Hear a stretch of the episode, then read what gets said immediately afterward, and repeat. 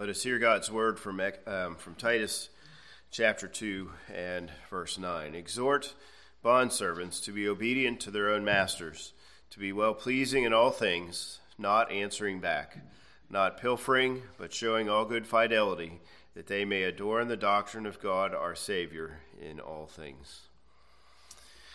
May God add his blessing to the reading and hearing of his holy word. All right. Well, last time, here now, a couple weeks ago, um, I, in some ways, strayed from my typical word based uh, kind of preaching to an idea based one. At least that's how I began, and that's how I intend to end uh, here today. And that's because this topic of slavery and racism, as it's called, is uh, such a prevalent one and an important one and uh, volatile one, even in uh, today's culture. And uh, we did see, though, that uh, Paul is continuing some teaching that is something that we see elsewhere, things that he has said, things that we see elsewhere in the scriptures, uh, and so forth. So, what he gives us in these couple verses is not anything new, uh, but it is uh, somewhat interesting how he puts it here in this context of the household code. And so we've talked about the older men, older women, the younger men, younger women, and now he mentions the slaves, and possibly then he is emphasizing household slaves. Maybe the, the slaves who had come to faith in Crete were mostly or all household slaves. Uh, but whatever the case, these words apply uh, to any of the, the different kinds of slaves uh, in the first century and certainly elsewhere. Um, now, one of the things we did is we turned, you recall, to Exodus uh, chapter 21. And, and uh, recall that I had preached on that a number of years ago now and uh, spent a fair amount of time talking about the different particulars of the, the laws regarding slaves. And, and we see that there's a, a distinction between indentured servants and man stealing. And so the, the first one is highly regulated, the second one is outright forbidden. So the slave trade is forbidden by the scriptures. Uh, but God also elevates slaves by giving them rights, something they did not have in the ancient world. And frankly, at any time in history, slaves really had no rights. Um, and so the teaching here in the Old Testament it was a beacon in the ancient world, in this world of oppression. And then you could say it sort of in this way that Paul is saying similar things to the founding fathers. Ultimately, it's the other way around. Those who wanted full emancipation um, could not simply end slavery. And so the founding fathers, they couldn't just write it into the Constitution unless they wanted the southern states not to join the Union. They knew it was a, it was a, a non starter. And we may debate whether that would have been a good thing, but um, Paul is doing similarly here, as we'll talk about uh, later on. And the founding fathers then established several things to, that eventually they hoped would lead to the end of slavery uh, here in our culture. and the one was the uh, pursuit of happiness part instead of saying property, uh, the three fifths clause and the 1808 clause uh, in the Constitution. And uh, unfortunately, the Democratic Party was formed in the 1820s, and many of them were professing believers, professing Christians. And they worked hard to retain slavery in law and in politics using theology and, frankly, just clout, being a bunch of bullies. But Paul here, as I indicated last uh, time, he gives some hints to justify emancipation. And one of those is he uses the term submission rather than obedience. And he uses the term your own master rather than just simply a blanket call to obey or even to submit. All right, now, the obvious emphasis here is on slavery, but as we seek to make some application for ourselves today, there are points of application in regard to the employer and employee relationship. There, again, are obviously differences, but there are similarities. And so we too, then, verse 9, should submit to our bosses. We don't have to submit to the boss down the street, we submit to our own bosses. uh, and we should be well pleasing to them in all things. And this is what that basketball coach down in Texas was trying to do with his players, using passages like this to encourage his players to, to work hard, basically, for their uh, employer, so to speak. But of course, he lost his job for it because our culture is just totally crazy about this issue right now. All right, now we have the two main commands be submissive and be well pleasing. And now Paul expands on it with three clauses. And the first one is uh, we have, and the second two go together. So, the end of verse 9, he says, first of all, not answering back. All right, your translation may have a different word here, or one word, or something like that. Um, it's the idea of being contradictory, uh, mouthing off, you could say. Uh, don't be refuting or argumentative. Don't be obstinate or stubborn. Don't talk back. Now, surely all of us have heard someone do this. Uh, maybe we've done it ourselves, and probably we all have at some point in time. Uh, maybe to our boss at work, maybe to our parents at home, or something like that. Um, certainly, we have uh, heard someone do this. Uh, maybe the boss is not around, and it's being done behind the back of that person. Um, but the point here, Paul's simply saying, don't join in and do that. When you are talking about uh, your master or your boss, hey, d- don't talk back. Don't mouth off, whether you do it in front of them or not. Now, even when the boss or the master is wrong, don't do that. Don't join with those who oppose their master or their boss in this way. Now, as I mentioned last time, he uses the word submit here. So there is a place to stand against evil. But there is a way to go about doing it that is godly. Okay? Don't act like the revolutionaries. Don't act like the union leaders that are just a bunch of bullies. Do it differently. Do it as Christians ought to do. Now, the word here literally means anti speak. Anti speak. Do not be someone who is against speaking. Isn't this exactly what the mob does? Oh, yeah, they use words, but they're not really trying to speak logically and rationally. You're just shouting things. You, know, you get the bullhorn and the, the placards, and you, know, you go around raising your hands and shouting and so on and so forth, right? They're not really interested in discussion. Okay? Don't do that. Don't join with that. If you're upset with your boss about something, use words. Okay? Be rational. Use the law. Don't use violence. Don't use a mouth that's just going to say mean and evil things. And so, as Christians, we ought to be different in this way. All right, now, we might think of uh, striking or something like that and wanting better pay or something to that effect. We might think of just being at work and and uh, people are upset because their boss told them to do something they didn't like or whatever, and people are mouthing off. But Paul likely has in mind here the ideas of a slave revolt.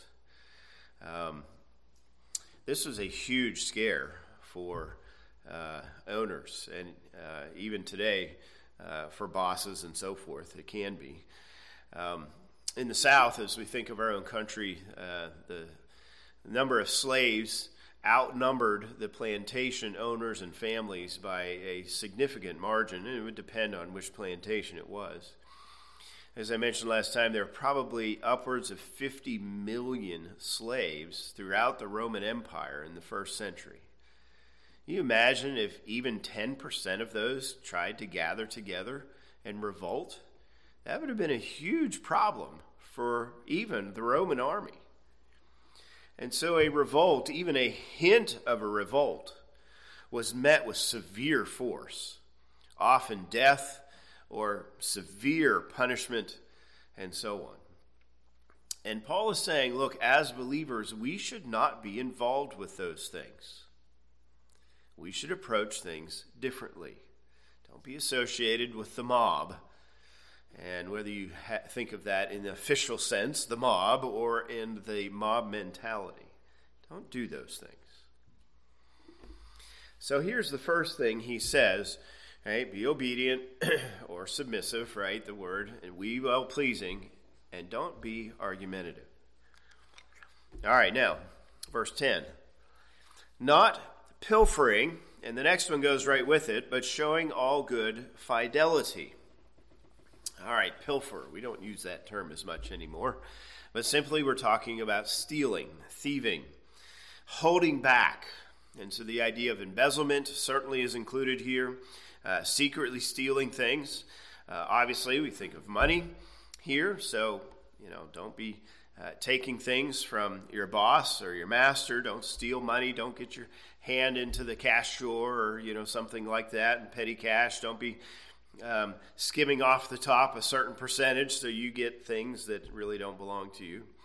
Um, but it includes things too, and so don't take the office pen or stapler or a ream of paper. You know, don't take a box of screws from uh, uh, from where you work or you know whatever it is. Don't take things. Don't steal. Same thing can be said in regard to time. Don't steal in regard to time. Now, this may be much easier for someone who's on a time clock. Uh, easier for us to consider how that works. Someone who's on salary, uh, we think about time differently. Uh, the, the issue there has less to do with time and more to do with uh, doing what you were supposed to do, uh, whatever that happens to be.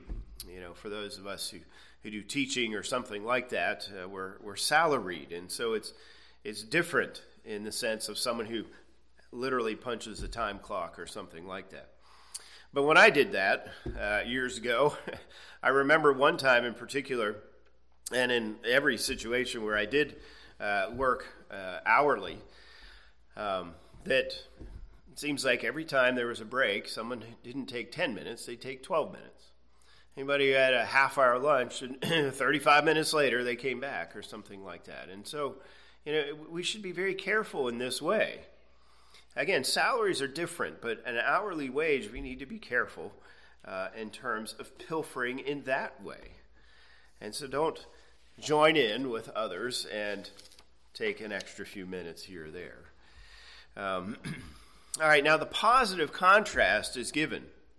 And uh, the New King James uses the word but, but this is a strong contrast. Not pilfering, but, or rather, show all good faith. Be honest. Be faithful. Okay? Be a faithful servant in every possible situation. Okay, so don't be known as a thief, be known as a faithful worker. And notice this all idea again. Last uh, time we saw there in verse 9 in all things. Now here we have all good fidelity. And we'll see at the end of the verse in all things. So Paul's uh, obviously being comprehensive in his words in, in uh, these couple verses. And so the point here is pretty straightforward, isn't it? Let's be different as Christians as workers, don't be known as the unbeliever is known by. Different things. They're often known as being lazy and stealing and arguing. We, as Christians, should go against the flow. Be a reliable worker. Okay? And, you know, this can be challenging when you do your work at home. Okay? You know, Philip, of course, you do stuff remotely. How do you do this? Well, they can track you on the computer, I'm sure. I do my work at home, most of it. You know, it, it can be challenging to be a reliable worker uh, in, in some situations. But let's be like a Joseph, right? Here's a man who was sold into slavery, and he doesn't argue, he doesn't mouth off, he's not pilfering. In fact, he gets put in charge everywhere he goes. Whether he was in Potiphar's house, or when he was in the jail, or when he was over all of Egypt, he was put in charge of everything, second only to Potiphar, the jailer, and to Pharaoh himself. He was known for being trustworthy. He was known for being well pleasing and submissive, and here showing all good faithfulness and fidelity. Now, on the one hand, it's kind of easy for us to be here tonight and talk about this. And we're like, well, yeah, okay, you know, that sounds good and so on. But um, it can be very challenging sometimes. If you go to work and you're working with people who are constantly mouthing off or pilfering or something like that, and you try to do differently, they might get really mad at you. You know, it's kind of like the student that throws the curve. You know, everybody gets mad at the student that throws the curve. If, if you're going to work at 30 minutes of lunch and you're going right back and you're not hanging around for five minutes, you're going to make them look bad and maybe they're going to get in trouble. Maybe they start mouthing off to you and mock you and, and push back, maybe even uh, in some physical kinds of ways. But um, stand your ground. Do what is right here according to God's word. In every way, be a good, faithful worker whether you're a slave or free, the principles are the same. All right, now, the end of the verse says that they may adorn the doctrine of God our Savior in all things. All right, to adorn the doctrine of God. The doctrine of God here obviously refers to the teaching of the scriptures, the gospel message, and the faithful understanding of uh, what the church teaches. Uh, we are to beautify it, we are to adorn it. Uh, the doctrine of God, and then, of course, even God Himself, God our Savior. Godly living shows the truth to be attractive. Now, this is something that I've talked about at different times here through this section because Paul uh, refers to it now for the third time. Uh, if you look back at verse 5, after speaking to the young women there in verse 4 and verse 5, um, he ends verse 5 by saying that the word of God may not be blasphemed. So notice present it negatively. And so young women, older women teach the young women to right love their husbands, love their children and all these sort of things so that God's word is not blasphemed. If you don't do these things, people will blaspheme it. So act in such a way so that will not happen. And then if we look at uh, verses 7 and 8, here Titus is to be a good example to the younger men. And note how verse 8 ends that one who is an opponent may be ashamed, having nothing evil to say of you. Note again this more negative approach. Be a good example so they won't say bad things. Well, now it's stated positively that they may adorn the doctrine of God, our Savior in all things. Being good workers is a vital witness. We must use words. We talked about that briefly this morning. But our lives say a lot, even if we don't use words. And the image given here is like setting a jewel amidst other gems, like on a ring or a pendant or a bracelet. Those other jewels enhance the main one in the middle. God's in the middle, His Word's in the middle, but we adorn that. When our work habits, when our family habits, when our churches are living according to God's Word. Okay? And when we do, then these other things are treated as, if you will, elegant and exquisite. Of course, God in His Word is elegant and exquisite but the way we behave can influence how other people view it. If we are living a sinful life, it's going to make these things look bad, and people aren't going to want anything to do with it. But if we live a godly life, as Paul is saying here, especially in regard to our working, then people are going to look at God's word and say, "Yeah, I want, I want that." There's something right about it. Okay? And so those around us may, must be able to see that we are different. This is not for our own glory, but it's that our Savior and His Word may be honored. And so here are some of the main thoughts then in uh, the end of verse 9 and verse 10. All right, now let me kind of end now where I began last time, and that is in this broader hot button issue. And uh, in order to do that, let's do this. Let's turn here, first of all, to Ephesians and chapter 6. And uh, start first by some of the other places uh, where Paul addresses this issue. Uh, obviously, I could spend a lot of time on this, but uh, let me call our attention to a little bit here. In Ephesians 6 and verse 5, Paul says these things Bondservants, be obedient, and that is the word for obedient.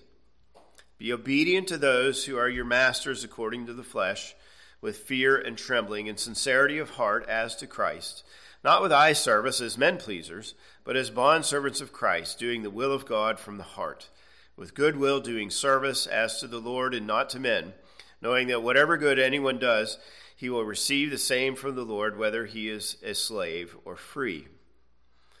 And you masters, do the same things to them, giving up threatening, knowing that your own master also is in heaven, and there is no partiality with him. All right, now, where it says your masters in verse 5, and even your own master in verse 9, Hey, the, those words in the Greek are just kind of general, just your master. It's not specific, your own master, like Paul uh, says in Titus. More general um, in that way, though we could potentially understand it in that way. Let's turn now to Colossians chapter 3. and there are uh, a number of similarities with Ephesians here, but there are some differences. Uh, but in Colossians 3, verse 22, Paul says, Bondservants, obey in all things your masters. So that is the word obey, but again, it's just kind of general, your masters, according to the flesh, not with eye service as men pleasers, but in sincerity of heart, fearing God. And whatever you do, do it heartily as to the Lord and not to men, knowing that from the Lord you will receive the reward of the inheritance, for you serve the Lord Christ. But he who does wrong will be repaid for what he has done, and there is no partiality.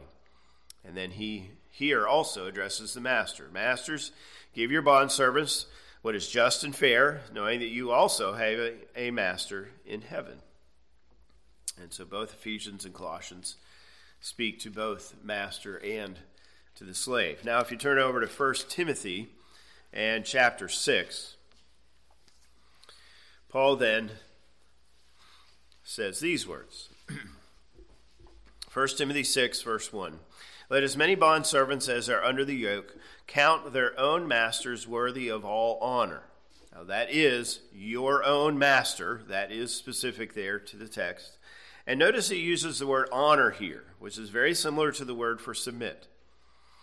And he continues, so that the name of God and his doctrine may not be blasphemed, and those who have believing masters, let them not despise them because they are brethren, but rather serve them because those who are benefited are believers and beloved teach and exhort these things. Now, we could spend lots of time talking about the things that he brings out here. Uh, but as we uh, return to this hot button topic of slavery in our culture, one of the things that we hear, and I just heard this from AOC about a month ago, and uh, you know she may have said it since then, but that's uh, the one that I had heard. They'll say, "Look, we should reject the Bible, we should reject Christianity, Western society, the principles of law and order based on the scriptures, and then the Constitution, because the Bible does not expressly repudiate slavery. Listen to them. They'll say these things. If you listen to the squad, or you listen to the Black Lives Matter people or woke teachers or you know whatever it is, you'll hear them say this. We should reject the Bible and everything associated with it because it does not expressly say slavery is wrong. Okay? Now, I just read from Paul. He says, Slaves obey.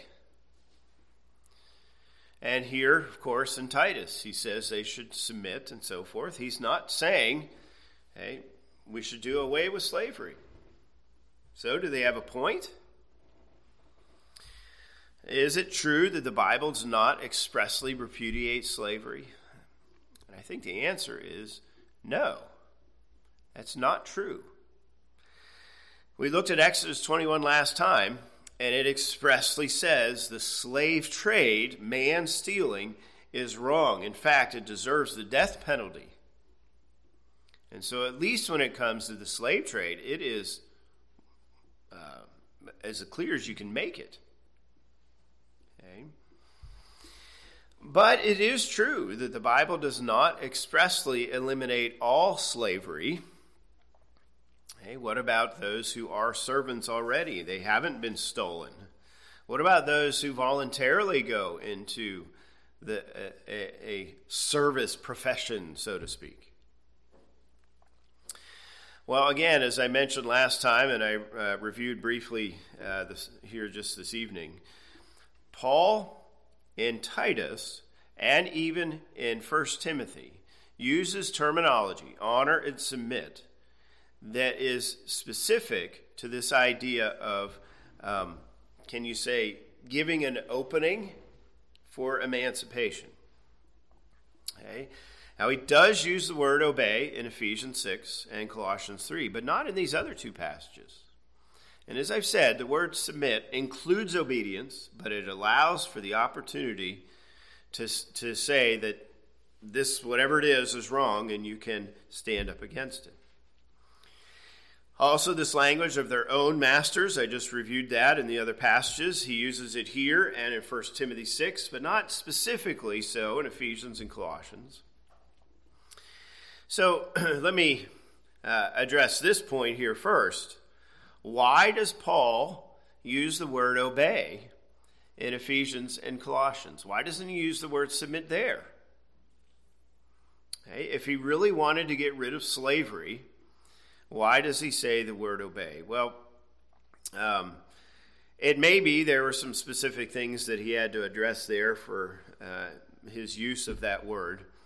Uh, but remember, First Timothy was written to Timothy in Ephesus, not that many years after he wrote Ephesians. So I'm not inclined to think that that's the case. I think the reason is very simply because in both Colossians and Ephesians, where he uses the word obey, he also addresses the master. And so to the slave, he emphasizes obedience, but to the master, he says, Now you need to treat your slaves well. But in 1 Timothy 6, he uses the word honor, and in Titus 2, he uses the word submit because he is not addressing the master.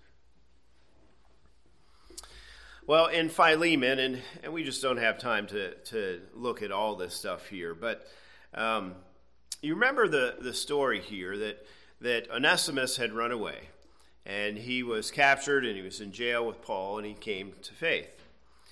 And uh, I, um, notice that Paul does not command that Onesimus be returned as a slave and be punished.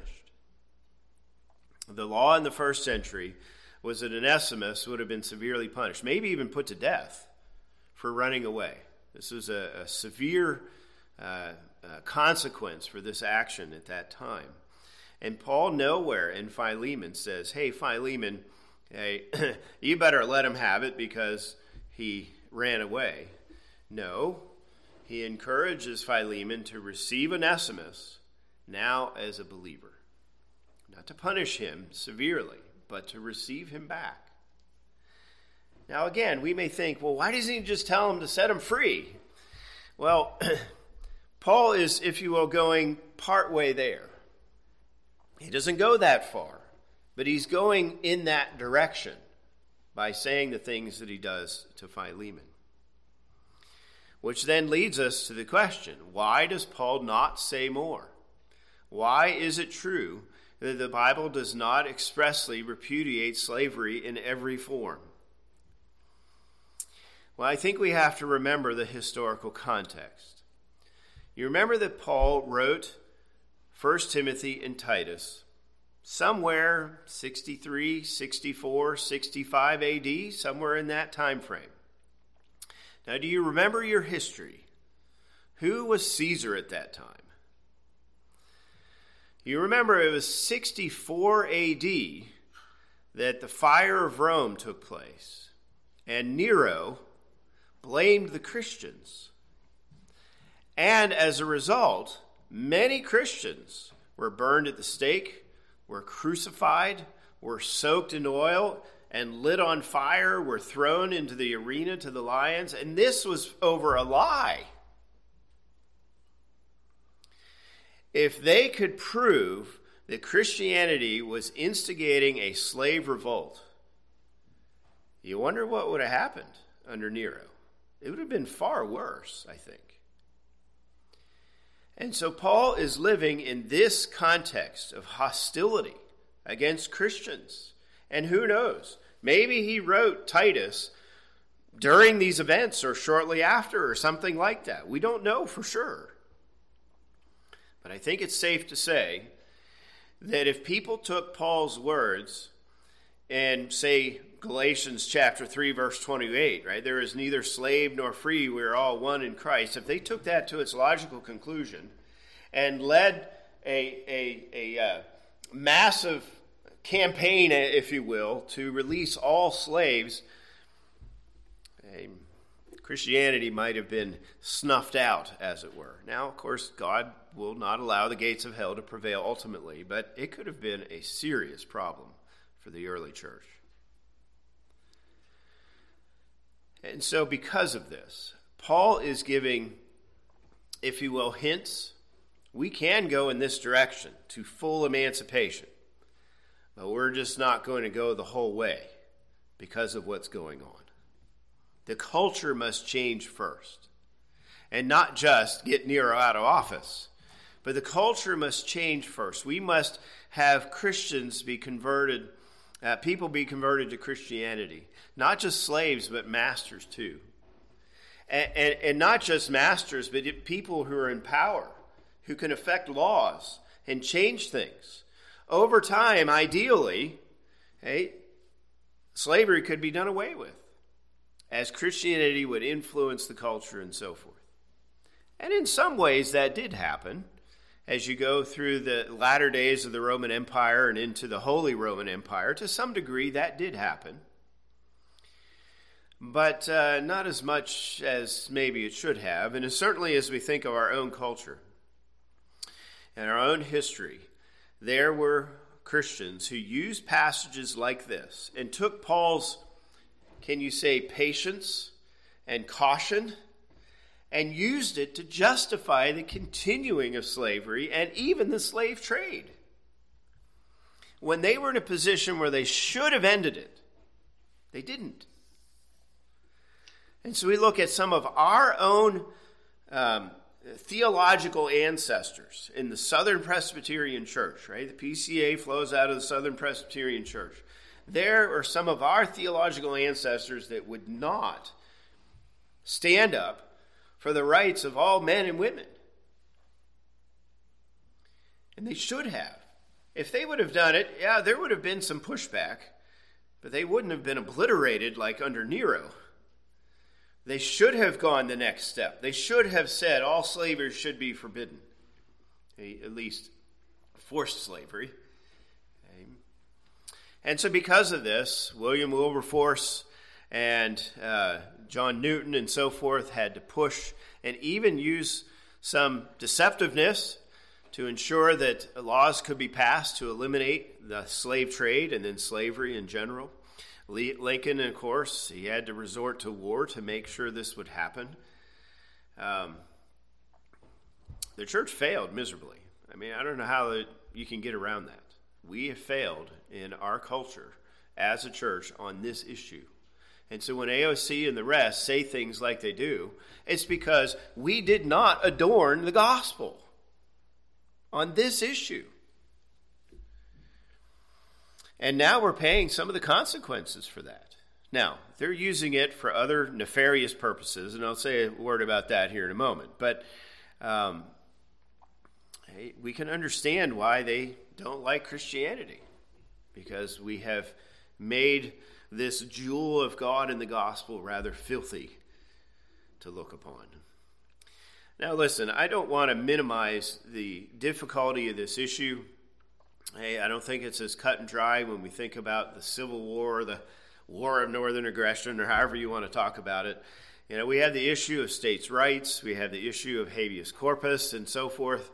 But we also have the issue that all men are made in the image of God and are equal before the law. Um, how you put all this together, how you wrap it together and, and make it work out in practice, I don't think it's all that complicated in one sense. But in the other hand, when you have people who are refusing to treat all humans as if they're humans, um, it, it, can be a rather challenging thing. And in my view, I'm inclined to think that more sanctions and more time could have caused the South to bow and bend.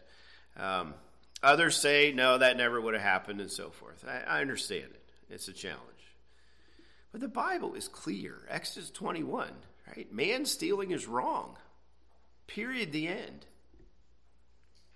Okay? The slave trade is completely wrong. Unequal treatment of fellow humans is wrong. Now, voluntary servitude or indentured servitude, that's totally different. There's nothing inherently wrong with those things. If you have to pay off a debt and you sell yourself as a servant for six years to pay it off, there's nothing wrong with that. Okay? And the Bible then regulates it. If you want to stay as a servant and you get your ear pierced and so forth, there's nothing inherently wrong with that. Nevertheless, God regulates those issues of slavery. Okay? But forced servitude and the slave trade you can't justify those biblically. Okay. so, um, Dale talked about apologetics this morning. And he asked the question what are some ways that we can uh, defend the faith? Well, this is one of them right here. This is why, in part, we did the CRT conference last fall. This is why we have to address these things from a biblical perspective, not using the mindset of AOC and the rest. Okay, that's unfortunately creeping into the church. Okay. All right, now, uh, let me say a couple more things here uh, tonight. First of all, when you hear the uh, radical left saying things like this, that we should reject Christianity uh, because they won't be against slaves. Or, as we've heard this week, we should, it's okay to kill Christians because they're opposed to the trans community. When you hear these things, pay attention to what they're doing. On the one hand, they say, look at this, right? Look at this hand. And on this hand, they're saying we need rights for everybody. Okay? Rights for the trans community. Uh, we should have reparations for what was done to our, our black brethren in uh, generations past and so forth. And they're saying these things over here, and that's what they want us to focus on. But pay attention to the other hand. As they're saying this, they're also undermining the Bill of Rights through the laws that they are trying to pass. We might see that especially in the Second Amendment, but they're doing it with the First Amendment all over the place. The cancel culture is an attack against the First Amendment. So over here, they're saying we want rights for everybody, and over here, they're trying to take away our rights. And ultimately, that's their goal. Because how can they fundamentally transform America, as Obama said, unless you take away our rights? I've said in the past that I am an anti federalist. I'm not a federalist. Okay, I believe that the Constitution went in the wrong direction, that the Articles of Confederation were better and more biblical. Okay. And so, without the Bill of Rights, we would not just be quasi slaves, as I talked about last time, but we would probably be full slaves because that's what they're striving for. They want to fundamentally, these, these ultra progressives, these globalists, they want to fundamentally transform America into a slave state as they institute the global reset. Okay? And COVID has been a huge thing that is heading down in this path. They're using race, they're using slavery as a means to enslave us all so that a few will rule as dictators in their global governance. So, for all of their hoopla and so forth about rights for everybody, their other hand is working to make us all slaves. Pay attention to it. Don't be cowed by the woke crowd. Don't just say, well, there are a few people who sincerely want equality for everyone. Okay? Most of them just want equity, which is a socialist idea. Don't be swayed by the few who genuinely seek equal rights for all. Okay? They're just being used by the radical left to um, ensure power and money for themselves.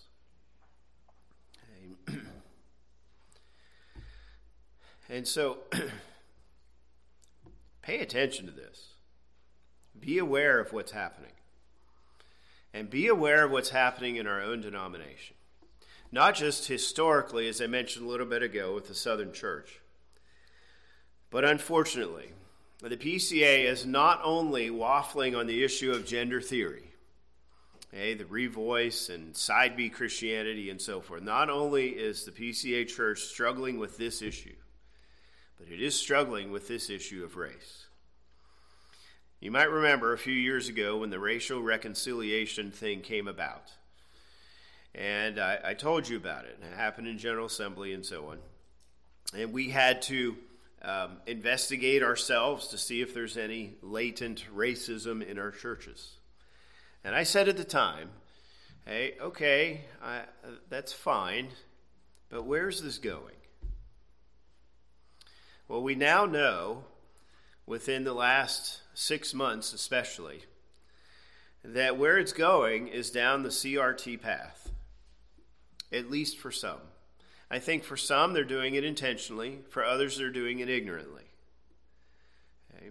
Last fall, shortly after our conference, actually, we received a questionnaire that we as uh, elders are supposed to fill out about race. And unfortunately, many of the questions were filled with CRT language. As I've said, define your terms. And they didn't do that. And some of the terminology that was used was clearly CRT issues, and others, uh, you could go either way. But it seems to me that we as a church may fall over the issue of gender theory, but at this point, we're being cut out at the knees with the issue of race, the issue of slavery, and, the, and basically joining the, the progressive path in the church. It's so sad. Okay? It's so sad. The PCA, I think, may fall over this issue. And so, here's another reason why I wanted to talk about these things and say a little bit more here uh, together. Well, as always, we could say much. Let me end with this thought. Paul here in Titus and even in Ephesians, Colossians, and 1 Timothy, he is emphasizing let us be godly Christians in the workplace. Okay? And we should do that. But he is also giving us a foundation to transform the workplace to make it more and more Christian. At the time, Paul's like, we can't change the workplace and get rid of slavery. we need to do this one conversion at a time. Let's be patient. But he gave us the foundation for transformation. When you go to work, don't just be a godly worker, try to transform it. Okay? And so when it comes to the issue of work, when it comes to the issue of slavery, when it comes to the issue of racism, as it's called, Okay? Let's not just be biblical about it. Let's try to transform our culture, transform our churches, even, our denomination on this issue.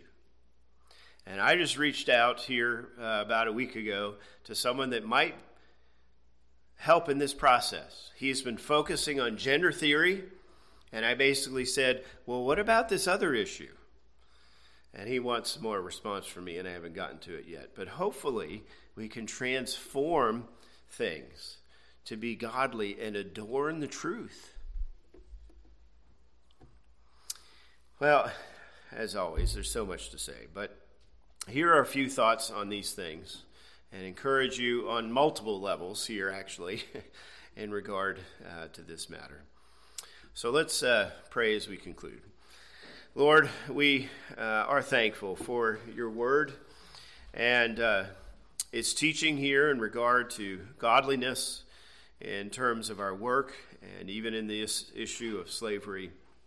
Lord, we pray that you would strengthen us by your Spirit to be godly workers, that we would be faithful in all things as we work. Um, we pray, Lord, that we would be like Joseph here in this way. Uh, but we also pray that you would help us then to um, uh, not just be, if you will, content with that, but seek to do what is possible to transform the workplace where we work as individuals to make it more godly.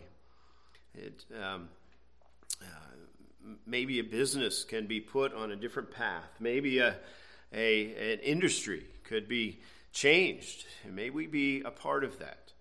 Uh, may we also be a part of it uh, as a local church as we consider our denomination and the direction where, unfortunately, it seems to be headed. And so we pray, Lord, that you would be merciful in this way, that we would be wise like Paul, uh, that we would um, um, just adorn your truth, to beautify you, as it were, through our godliness and our efforts to uh, apply your word in every area of life. And so we pray, Lord, that you would um, use us here in this way as our culture is unfortunately becoming like the Roman Empire. And uh, um, freedom to proclaim these things is becoming less and less. Uh, we pray, Lord, that you would be merciful and you would give us strength. And so we pray this then in Jesus' name. Amen.